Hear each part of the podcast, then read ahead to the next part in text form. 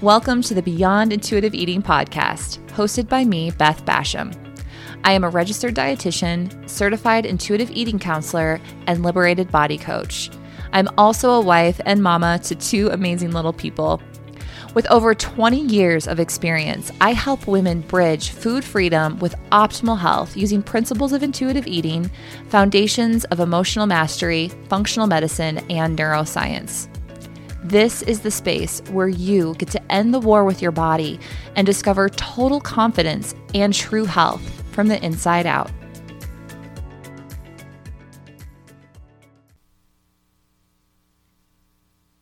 If there is one thing that holds women back from rejecting diet culture and giving themselves the opportunity to experience food freedom through the intuitive eating path, it's an intense and deeply rooted fear of what will happen to their bodies if they do so. Hey, and welcome back. I know you may just be getting to know me, but I have been working with women for over a decade on food and body image issues. And there is one thing I can say with absolute certainty. And that is that the fear of what will happen to our bodies if we let go of the diets and eating plans, it's an alive and real thing for the majority of women that I work with. And it was the case for me too. And it literally just came up in a client session I had yesterday. My client was feeling incredibly jazzed about intuitive eating and this idea of what it could do to help her feel more freedom with food and all other areas of her life. And after our first session, she felt super solid, ready to embrace this idea of rejecting diets and diet culture and really invite herself into this space of learning how to trust her body. But after a couple weeks and in between our sessions, when life started lifing on her, as I like to say, her enthusiasm started to wane. And it was replaced by a lot of up and down, wavering energy, right? Some fear set in, and she questioned if intuitive eating was really right for her. She actually told me that she was thinking about, hey, maybe I should just do a diet for a little bit, lose this 10 pounds, and then I can come back to the intuitive eating. And she told me that she wanted food freedom, but she just didn't know if it was possible. And she didn't know if she could have food freedom and also be healthy. And you know, I get this. I get this personally, and it's totally normal and really common. If all you've known for most of your life is that you do a food a certain way or else, then it makes sense that fear is going to come up. In fact, that emotion of fear is literally just your body and your nervous system trying to protect you and keep you safe. Its job is survival. Weird, right? But it's true. When it senses that you might shift directions, right? And in this case, learning how to trust yourself and not trust everybody else to tell you what to do, guess what? The fear the anxiety, those anxious emotions around, uh, is this path right? Those feelings and emotions just get louder. Just like that little toddler that comes up to you after you just told him that he couldn't have that lollipop, right? He's to kick and scream for quite some time before he finally lets go. And fear is the same way. It will kick and scream. It's going to get really loud for a hot minute before it finally gives up. But, you know, that's me getting on a small little side tangent. You're here because you want to know, despite the fear, is food freedom really possible in addition to having optimal health? Right? Is there a bridge between the two? Can we have both? And I want to tell you just briefly and quickly here that yes, it totally is. And I have experienced it myself personally with my own body, but my clients have too. So, I want to talk a little bit more about how I know this in this podcast today. So, the first thing I want to say is that we were all born intuitive eaters. We were all born knowing what to eat, how much to eat, and we woke up into this world trusting ourselves. And I know this because I've heard it in the trainings that I've done, but I've also experienced it with my kids right? I see, I have at the time of this recording a little one year old, and I also have a six year old, but my son, especially, he is so intuitive with his eating. I offer him a variety of foods and a you know, a podcast on intuitive eating for kids is in my future, but I offer him a variety of foods and I notice he eats just the right amount for his little growth. We go to the doctor and he's gaining weight as expected. And while I know there's always exceptions to what I'm sharing here, the truth is he doesn't have any medical conditions that affect his appetite and his growth at this current time. So he literally follows the cues of his bodies every single moment of the day. He eats when he's hungry, he stops when he's full. He truly trusts himself. And while he can't express that with words, he tells me when he's done eating. He tells me when he's hungry with little sign language things we've taught him and little grunts and uh, uh, uh, right? Like he makes the noises to tell me what he needs. And around the age of three or four is usually when many of us start to lose this trust, right? Sometimes it happens a little later on occasion a little earlier, depending on our introduction to trauma or life circumstances that make it difficult for us to access food, right? But for the most part, so many of us start to lose this innate trust around the age of three to five.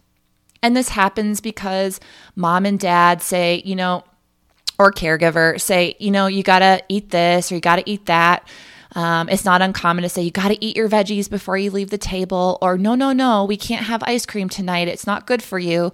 These messages start to infiltrate us at this very young age, right? And it's not our fault, it's our caregivers just doing the best that they can. We never want to look to them and be like, oh, it's their fault, right? It's not. They're just doing what they find is best. And truth be told, as a parent, I want my child to be healthy too. I feel these voices creep in when I'm feeding my kids. Hmm, how do I get them to eat more vegetables? How do I manage their sugar intake? But at the end of the day, when we can see that trust was part of us when we were little and we can foster that trust, it we would never have to seek out this this path to food freedom in the first place. The good news is, well, let me start with the bad news. The bad news is is that most of us were talked out of self-trust from an early age, right? Especially when it comes to trusting ourselves with food and trusting ourselves to take care of our bodies. The good news is is that we can regain that trust. It's still in there. It's still deep inside of you. And this means that when you can start to regain this trust, you will learn. Well, I don't even want to say learn, you will develop ways of taking care of your body and fostering your health in the best ways possible as this trust is relearned. And I can say this with absolute certainty because I've done this work myself. When I started the intuitive eating path, I did it to lose weight. I literally enrolled in the course of intuitive eating to get some CEUs to continue to be a dietitian. and I thought to myself, ooh, this is the thing that's finally going to fix me. I thought it was going to tell me the steps, the rules, the things I needed to do in order to be healthy and lose weight, if I'm going to be honest. What I got out of the path was so much more than that. But a big piece of that was regaining trust in myself. I thought, oh my God, if I eat that thing that I have been avoiding or seen as a forbidden food for so long, I'm just gonna gain a bunch of weight. I'm gonna feel like crap. I'm gonna be unhealthy. And while, you know, in the early stages of becoming an intuitive eater, I do see women uh, you know, kind of go off the deep, I don't want to say off the deep end, but they tend, the pendulum swings the opposite way and they do allow themselves to eat these foods. And maybe they have episodes of feeling not so great after eating a quote unquote forbidden food. But when they give themselves the opportunity to experiment and play with this concept of rejecting diet culture and rejecting this notion that there are good foods or bad foods, over time, they break down this wall and they start to learn this idea and concept of self trust. And ironically, what happens, and this is the deep, deep irony, is that healthy choices, and I put air quotes around healthy because that's going to look very different for every person, but making choices that honor their body in the moment becomes easier and easier, and health is a natural result of that, right? The truth is, and you probably know this cognitively, but there's not one diet or eating plan that is going to fix you. Only you know your body, and only your body knows the path to optimal health. And again, it's so interesting, but turning off that external noise for a while, which I call diet culture, might be the only true way to tap into that wisdom. And it does require some bravery, right? Because it's against the grain of what we've done for so long, right? We've spent most of our lives thinking that there are good foods, there are bad foods, there is good exercise and bad exercise. And if we want the optimal health we want, then we have to do the things. We have to take the supplements. We have to go to this certain doctor. We have to da, da, da, fill in the blanks, right? It just goes on and on and on. So, of course, it's going to be hard. It's going to feel hard to think, hmm, can I actually trust myself to know the right things to do for me? So, fear is a result of the unknown.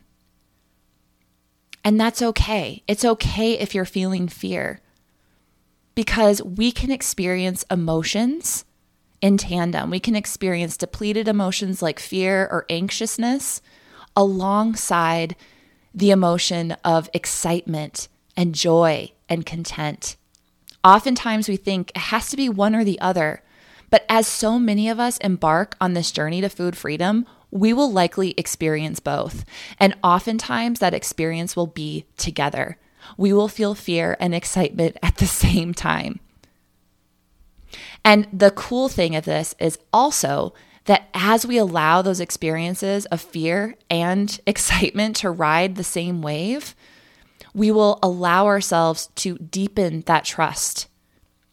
We will allow ourselves to deepen the trust and get closer to feeling that experience of complete liberation. All right, hang with me a little bit longer. I got a couple more things to tell you about this. But and again, you might be nodding your head and say to this fall to this upcoming thing I'll share that Beth, yes, I know this. But health, optimal health is a lot bigger than just food itself so many nutritionists and people out there on the internet rely so heavily heavily on nutrition being that like one key to unlocking our greatest health potential. And while I do sincerely feel that nutrition has a sincere role in our health, I often feel it's given way too much weight, pun intended. Okay. So, you know, you might be saying, well, yeah, I know that. You know, I need to move my body and take care of myself and do these other things to be healthy. But if you look at the diet culture message at large, a lot of the pressure is put on food. That's where we go in our apps. We're tracking our calories or our macros, or we're reading over lists of good foods and bad foods. And those lists change depending on who you talk to, right? One person will tell you that eggs are good for you, and the next person will say, uh uh-uh, uh, they have way too much cholesterol. So, what's the truth? And that's where I go back to the truth is inside of you. And the only way to discover how nutrition can be a source of your health potential is by relearning how to trust yourself. And that takes time. And that takes some resources and tips that I will be sharing in future podcasts here. But for now, it's important to recognize that your health is so much more than food. And while you might be, again, nodding your head, consider that there's so much more that affects your day to day health the movement that you participate, the exposure to toxins that you have in your environment, the lineage of generational trauma that shows up in your history, your mental health, right? All of these things contribute to us experiencing and achieving what we might define as optimal health. When we release diet culture, learn how to trust ourselves, and come back to listening to our bodies, it's fascinating to see how nutrition actually falls a lot more easily into place. But this can't happen until we've completely rejected diet culture and given ourselves an opportunity to recalibrate. In fact, I've seen people, this is me included, where you go away from diet culture and maybe the pendulum swings, right? And you start eating foods that you considered forbidden um, and you notice how your body feels. You do this from a place of curiosity, at least that's the idea and uh, the suggestion. But you start to notice, you know, I don't feel great when I eat this. I do feel good when I eat that. And it's interesting because some people find that their nutrition actually goes back to a place of eating the foods that maybe are associated with a specific diet plan they were previously on, right? But it's from a different mindset. It's from a different place that's more about self care and trust and listening to the body and less about, oh, the nutritionist told me I should eat this way if I want to get what I want with my health, right? So it's just this idea of um, really stepping back and reframing how we approach nutrition. And I can say for myself, you know, there's elements of the way that I eat now that might look like a quote unquote diet plan, you know, but not really. I just notice, you know, I tend to gravitate towards certain foods that feel really nourishing in my body and they align with the nutrition evidence. You know, as ex- an example, um, everyone knows that fruits and vegetables are so good for you, right? But until I really ate fruits and vegetables from this place of, oh, this makes my body feel really good, I was always doing it from a place of, oh, I should be eating fruits and vegetables. I should force myself to eat them so I can get what I want. Now I eat fruits and vegetables because I crave them. I want them. It feels good in my body to eat fruits and vegetables on a regular basis. Do you notice the difference between the energy there? That can change everything. That's what food freedom is is this opportunity to really listen to the body and say, wow, I want this food because my body wants this food. It makes me feel good. Not, I have to eat this because if I don't, then this is what's going to happen. All right. So, another thing I really want to share, and this is really normal when we're getting started on the intuitive eating path. By the way, little side note if you're listening to this podcast and you don't really know what intuitive eating is, I will cover this more specifically in a future podcast, but I will suggest that you go purchase the fourth edition of Intuitive Eating by Evelyn Tribole and Elyse Resch. I think it's just a really great thing to have in your back pocket to reference. They even have a workbook they've written to go along with it. Both tools are really excellent and explain what intuitive eating is in a lot more detail. For the sake of this podcast, I assume you're either slightly uh, uh, familiar with intuitive eating, maybe you've read parts or all of the book, but you're here to really deepen your understanding of it and also experience not only the knowledge of intuitive eating, but the actual embodiment or the, the practice where you are the intuitive eater. And so, again, if you haven't read the book and it intrigues you, you can get this book on audio if you are an audio listener. Likely, if you're a podcast listener, you might be an audio listener. So, they do have the book available on audio as well. Many libraries allow you to rent the audio or the hard copy version at no cost at all. In either case, back to what I was saying, and it's simply that a lot of people who get into intuitive eating, there's a lot of excitement initially, as I mentioned before, but it's followed by this intense fear. And what we often forget is that the intuitive eating pathway includes 10 principles. And the first few principles are well, let me just read them off to you. They're rejecting the diet mentality, learning to honor your hunger, and making peace with food. And I find when I work with someone rather new to intuitive eating, they tend to focus on these three principles. And especially the first principle, it's almost this form of activism to say, you know what? I'm going to set some boundaries. I am so tired of doing things the way society wants me to do them. So they go into this rebellion, right? I call this the diet rebel. She comes out, she's this voice inside of us that says, you know what? Screw the man. I'm going to, to do things my way. I'm going to eat whatever I want and I'm going to you know, screw what happens to my body. I am just going to do the thing because I am so tired of being constrained by these darn food rules and these exercise prescriptions and the way that I quote unquote should do it, right? And good on you. Like if you've been through that phase, like that's okay. The diet, there's nothing wrong with that kind of rebellious feeling. But if you want to have food freedom and experience optimal health, the truth is that you can't just practice the first principle or the first few.